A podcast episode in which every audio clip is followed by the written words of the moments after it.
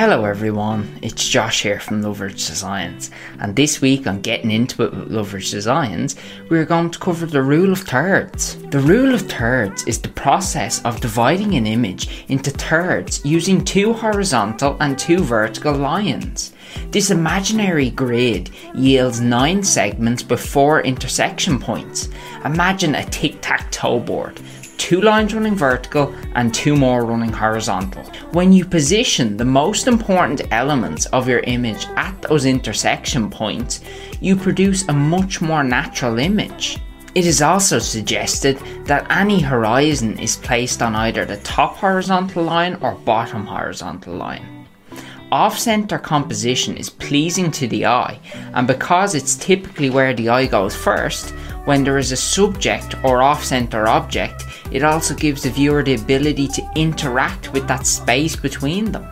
This allows for interpretation and conversation between the subject and the background, as opposed to a fully centered subject. This compositional rule is perhaps the most well-known and commonly employed photographic and cinematographic technique. The rule provides a reliable guide for framing your shots and an excellent starting point for beginners who hope to dip their toes into the many rules of composition. A camera is especially responsible for engaging audiences and directing their eyes. The best shots in cinema are the ones where composition reflects the story. They're telling the emotion and tension of a given scene.